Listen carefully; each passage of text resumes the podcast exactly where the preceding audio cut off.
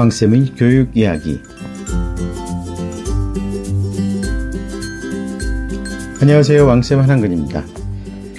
아, 오늘은 참, 녹음이 이상하게 돼가지고요. 예. 그, 다시 재녹음, 재녹음, 어, 이런 경우도 처음인데, 어, 지금 뭐 방송 들으시는 분들은 전혀 모르시겠지만, 어쩌다 보니, 예, 오늘은 제가 녹음을 세 번째 하고 있습니다.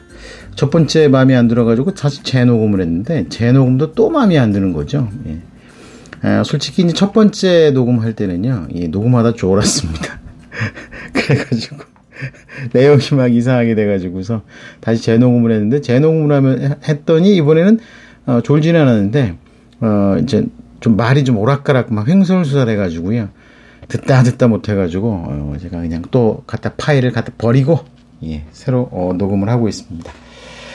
아, 그 자사고 심사가 아, 아, 두 번째 심사까지가 진행이 됐죠. 아, 그래서 그 심사 결과가 예, 심사 결과가 아, 이제 그 광역자 사고들을 하고 어, 광역자 사고들을 심사를 했는데 몽땅 떨어졌습니다. 예, 몽땅 떨어졌습니다. 아, 그러니까 그 이제 지금 현재 42개의 자기, 자사고가 있는데 그게 이제 28개로 일단은 줄어들었습니다. 그러면 이제 중요한 거는 어, 그럼 이 요번에 이제 낙방이 되어 있는 에, 낙방이 된 그 고등학교들이 과연 음, 일반고로 어, 2020학년도 신입생을 모집을 하겠느냐? 자, 요게 지금 관건이 되고 있죠.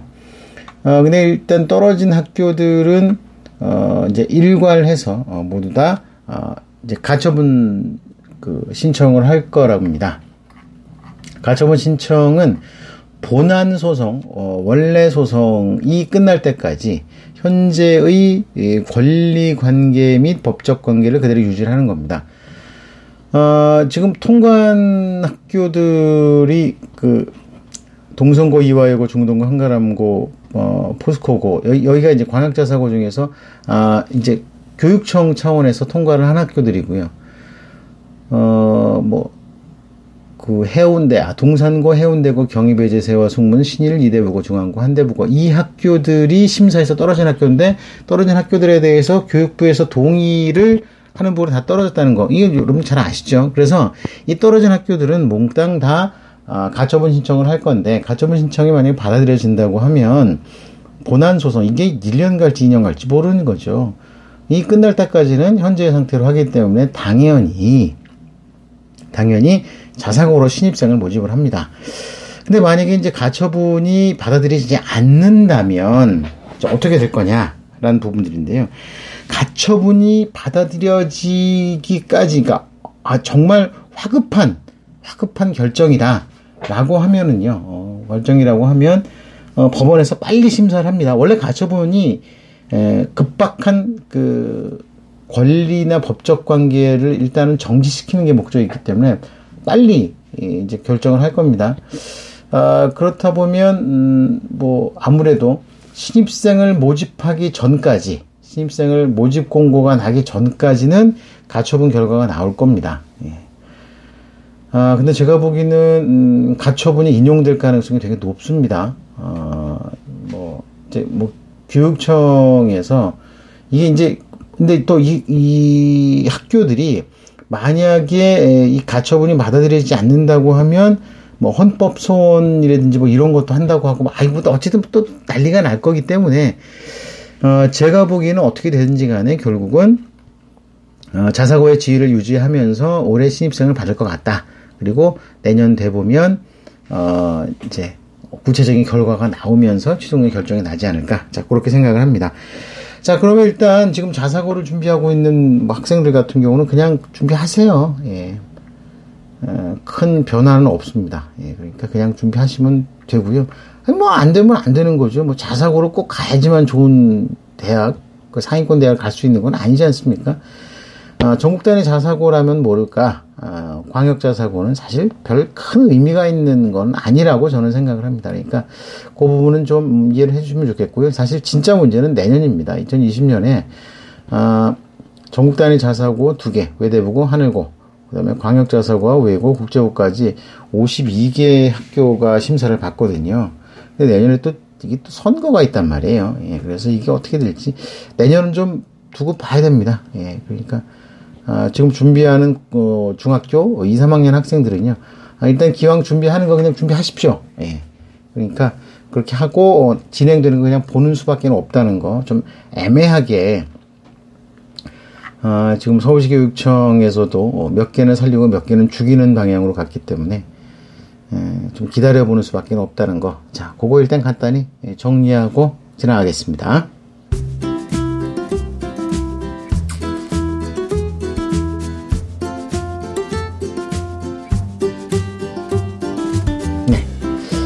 아, 참 애매한 성적이 4등급 대 학생들이죠. 예. 내신 4등급의 학생들이라고 하면은요, 이게 무슨 말이냐 하면, 40%입니다. 상위 40%. 상위 40%면은요, 반에서, 이렇게 보시면 됩니다. 반에서 30명 기준 3, 4는 12, 12등에서 15등까지입니다. 보통 30명에서 35명 정도를 한 반이라고 보면은요, 12등에서 15등입니다. 아, 중위권이죠. 예, 중위권 학생들인데 이 학생들이 갈 수 있는 학교들이 좀 애매하다는 거죠. 예. 그래서 이 등급의 학생들이 많이 선택하는 그 전형이 에, 이제 적성 시험입니다. 적성고사를 봅니다. 적성고사가 수능보다는 조금 쉽습니다. 아, 옛날 학력고사 수준이랄까요? 조금 쉽기 때문에 아, 적성 시험을 봐가지고 가는 경우들이 많은데 아, 일반 그 다른 어, 다른 전형이나 학교들에서는 어느 학교들이 그 4등급 대 학생들이 갈 수 있는 일반적인 음, 어, 이제 학교들인가 전형인가 요거 좀 한번 쭉 훑어보려고 어, 오늘은 좀 작정을 했습니다. 아, 지금 그 내신 성적이 고등학교 1, 2학년인데 한 4등급 대인 학생들 있죠. 예, 1, 2학년이 4등급 대인 학생들은 본인들이 내년까지 이 성적을 유지하면 여기 정도 간다는 걸 아시면 됩니다. 아, 일단 가천대 같은 경우는요. 어, 일반 그 전형 같은 경우는 거의 없습니다. 거의 없는데 어, 가천 바람개비 1형이 설비 소방학교 어, 소 방공학과가요. 대충 4.0 정도가 가고요. 그 외에는 뭐 사회기여자라든지 예, 교육기회 균형이 4.0에서 4.5 정도의 등급으로 합격자가 나옵니다. 카톨릭대를 보면은요, 어, 일반적인, 일반 전형은 그 별로 없는데, 어, 그 중에서 학종이라고 할 수 있는 잠재능력 우수자 전형에서 물리학, 미디어 콘텐츠, 컴퓨터 공학, 소프트웨어, 여기가 아, 3.9에서 4.0, 요 사이가 어, 합격 등급입니다. 그 다음에 논술이에요. 예, 논술은 많이 떨어집니다. 그러니까 어, 떤 학교든지 논술이 있는 학교들은요, 4등급대 학생들이 원서를 쓸 수가 있습니다. 근데 문제는, 어, 논술을 쓰려고 하면 그 논술 시험 문제가 수능 형태로 납니다. 그래서 수능이 아무래도 한 2, 3등급 정도의 성적이 나와야지 논술을 내신의 불리함, 내신 4등급 때도 어, 불구하고 합격할 수 있다는 거는 좀 이해를 해줬으면 좋겠습니다. 그 다음에 4등급 대 학생들이 많이 가는 학교가 이제 강남대인데요. 어, 강남대 같은 경우는 소프트웨어, 어, IoT 전자공학, 어, 뭐 이런 학과들이요. 어, 이제 학종이나 또는 교과 전형으로 해서 4등급 대 정도면은 음, 합격할 수 있습니다. 자, 그 다음에 이제 그 중위권의 대표적인 수도권 중위권 학교라고 할 수 있는 경기대가요. 경기도가 아, 일반 전형은 일반적인 학종이나 일반 수시는 없고요. 어, 고른 기회, 기회 균형, 사배자 들이 4등급 정도, 3등급 3.5에서 4등급 정도로 합격할 수가 있습니다. 아, 그 다음에 단국대도요, 어, 단국대 같은 경우도 일반 학종이나 이런 경우는 안 되고, 음, 이제 고른 기회, 사회균형, 사배자, 어, 그 다음에 창업 이제 하여튼 뭐 특기자성 어, 그러니까 어, 하고 특수교육 대상자가 대충 4등급대에서 합격자가 나옵니다. 그 다음에 이제 대진대가 예, 대진대가 어, 고른 기회로 어, 4등급대 정도 합격자가 나오고 있고요. 어, 그 다음에 이제 그 일반 학종에서도 4등급대 합격자들이 나옵니다. 대진대가 그렇습니다. 대진대가. 어, 그 다음에 명지대도, 명지대도요, 어, 크리스탄 리더 전형이 있거든요. 예, 크리스탄 리더 전형에서 4등급 대의 합격자가 아, 나올 수가 있고요. 어, 그 다음에 학종 중에서, 어, 그, 공대 계열 있죠. 어, 공과 계열이 3등급 중반 정도의 성적입니다. 뭐 4등급이라고 얘기해가지고 조금 애매하긴 한데요. 3등급 중반에서 4등급 중반까지도 합격자가 나옵니다. 자, 명지대, 명지대 학생부 종합에서 어, 좀 그렇, 그렇다는 걸 좀, 좀 이해를 좀 해주셨으면 좋겠습니다. 그러니까 명지대 학종은 의외로 어, 컷이 낮은데, 어, 이 몇몇 학생들 같은 경우는 음, 일반고에서 꽤, 예, 꽤 의미 있는 성적, 의미 있는 그 학교 생활을 한 학생들에게 좀 문호가 열려 있다는 거, 요, 요거를 갖다 좀 생각을 해주면 좋겠고요. 명지대 같은 경우는 예외적인 합격자들이 꽤 많이 나옵니다. 아, 그 다음에 성결대의 예, 학종, 어, SKU 창의적 인재 전형 미디어 소프트웨어 정보통신 컴공 성결대 같은 경우가 이제 4등급 중반 정도 합격자가 나오고요. 그 다음 이제 경기권에 있는 대표적인 대학이라고 하죠. 수원대 농어촌에서 4등급 나오고요. 어, 미래핵심인재라는 학종에서도 4등급 대의 합격자가 나옵니다. 그 다음에 어, 신한대, 보다 어, 신한대 같은 경우가 아, 4등급대가 나옵니다. 그리고 의외로 의외로 단순 성적만으로 보면 아주대에도 아주 에이스 전형에서 몇몇 학과가 4등급대 합격자가 나옵니다. 간호, 기계공학, 물리학, 사이버 보안, 응, 어, 응용화학생명공학과, 의학과에서 4등급대 합격자가 나오는데, 근데 요거는 아주대 아주 독특한 그 성격 때문에 그렇습니다. 이게 왜 그러냐면요. 과거 학생들이 에, 지원하는 하한선 그 대학이 아주대 정도가 됩니다. 아, 물론 뭐, 몇 명씩 다른 대학들에도 가지만, 그래도, 어, 아주대, 아주대 공대나 인하대 공대 을 어, 과거 학생들 중에서 과거에 낮은 등급 학생들이 지원을 하는데 그 학생들의 합격이라고 보시면 됩니다. 그래서 아주대의 학종에서 어, 4등급 중반이나 후반에서 합격자가 나오는 이런 학과들은 요거는 일반고는 아니다. 자, 이렇게 하시면 되고요. 그 다음에 이제 고름 기회 같은 경우는 4등급대가 나옵니다. 그 다음에 안양대, 을지대, 어, 고향에 있는 어, 중부대, 예, 그 다음에 그 예술 계열, 그 중앙대 안성캠의 예술 계열 도 4등급 합격자가 있고 한경대의 일반 전형에서 4등급 합격자가 많이 나옵니다. 한경대는 그 안성에 있습니다. 안성에 있는 국립대인데 요번에 한경대가 국립대라서 등급이 쌉니다. 예. 근데 요번에 한경대가 이제 부실대학 지정을 받아가지고요. 상대적으로 어, 좀 많이 떨어질 겁니다. 예, 그러니까 한번 한경대 같은 경우 국립대를 생각하고 있는 학생들, 4등급대의 학생들 같은 경우는 한번 도전해 볼 만합니다. 아, 그 다음에 이제 한신대도, 어, 이제 일부 학과에서 한신대의 학종이라고 하시면 참인재 전형에서 IT 콘텐츠 수리금융학과 응용통계 정보통신 컴퓨터공학부에서 4등급 대 성적으로 합격자가 나옵니다. 한양대 에리카 같은 경우는 논술로 4등급 합격자가 나옵니다. 그리고 이 4등급을 받고 한양대 에리카 논술을 합격한 학생들은 어, 뭐 다 자사고 정도가 되는 학생들이라고 보면 되겠죠. 그 다음에 어, 협성대가 되고요. 그 다음에 의외로 어, 건국대 자기 추천 전형 중에서 공대 계열의 많은 학과들이 4등급 대 합격자가 나옵니다. 심지어는 수의학과도 4등급 대 합격자가 나왔습니다. 자, 이거는 그냥 볼 것도 없습니다. 예. 어, 혹시라도 어, 저 아니 저한테 가끔 확인 물어보는 학생들이 있어서 제가 이제 오늘 이렇게 방송을 하는 건데요. 건국대의 4.5, 4.2, 4.8, 4.7로 합격한 합격자가 나오는 기술융합공학, 산림조경, 어, 산업공학, 줄기세포 재생공학, 화장품공학, 건축, 미래에너지공학, 산업공학, 수의학과, 스마트 운행 어, 학과, 또 전기전화, 전기전자공학부 이런 데들은요. 아, 여기 4등급은 일반고 4등급 아닙니다. 예, 그것만 좀 알아주시면 좋겠습니다. 그 다음에 덕성여대 같은 경우는, 어, 이제 논술 100%. 그 다음에 광운대는요, 어, 특기자, 소프트웨어 특기자가 4등급 때 합격을 했습니다. 그 다음에 동국대에도요, 몇 명, 합격, 4등급 그 합격자가 나왔습니다. 두드림 전형으로. 아, 그리고 또 소프트웨어 특기자에서 4등급 나왔는데, 이거는 일반고 아닙니다, 이것도. 예.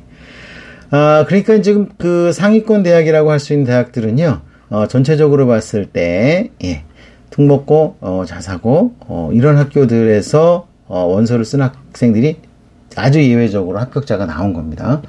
어, 아주대인라도 마찬가지고요. 어, 서울여대, 세종대도 마찬가지입니다. 그래서 논술이 아니면 논술 전형이 아니면 4등급 때 합격하기 어렵다. 자, 이렇게 보시면 됩니다.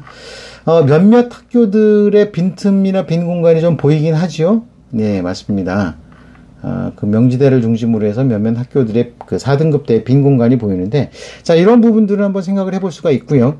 아, 지금 고등학교 1, 2학년 학생들 같은 경우는 내 성적이 지금 4등급 주, 중반 정도 된다 그러면은요, 뭐 학종이 됐든 뭐가 됐든, 자, 학종이든 뭐가 됐든, 어, 제대로 한쪽 방향으로 확실하게 준비를 하지 않으면은 갈 수 있는 학교들이 제가 지금 말씀드리는 학교들입니다.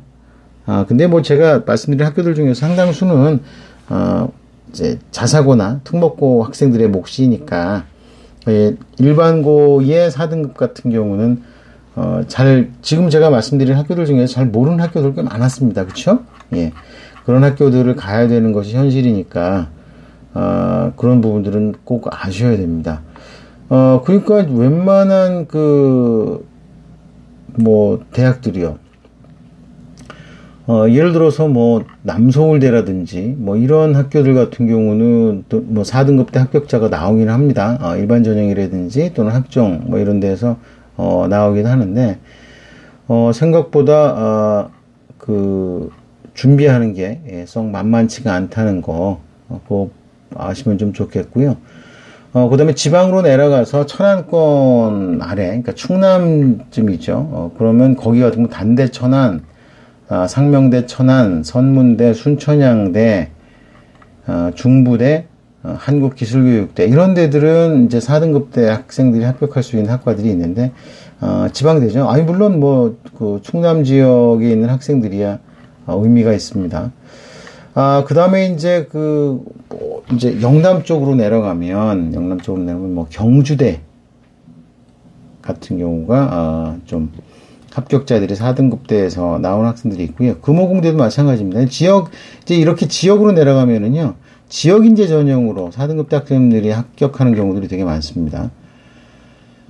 아, 그러니까 이제 그, 좀, 그, 그냥 막 생각하기가 좀 그런 게, 예를 들어서 대구 한의대 같은 경우, 대구 한의대는 그 대구 옆에 있는 경산에 있습니다.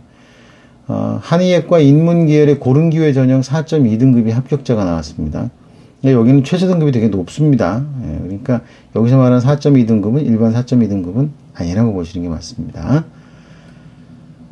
아, 동, 아, 동대 경주 같은 경우도요, 어, 학생부 면접 전형에서 4등급 대 합격자가 나옵니다.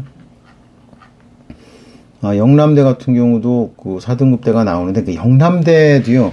아주대, 인하대의 영남 버전 학교가 영남대라고 보시면 됩니다. 어, 경북대는 뭐 논술 전형으로 가야 되고요. 어, 계명대가 교과 전형으로 4등급 대 학생들이 합격할 학생 학교들이 되게 많습니다. 그러니까 계명대가 어, 경북대하고 비교했을 때 좀 많이 떨어집니다. 예, 그래서 어, 그리고 어, 개명대의 학종은 음, 4등급 대 학생들이 확실히 도전할 만합니다. 지역 인재도 그렇고요. 아, 그러니까 전체적으로 보면은 지역에 있는 지역 거점 국립대학이 아닌 지방대들은 합격선이 되게 낮습니다.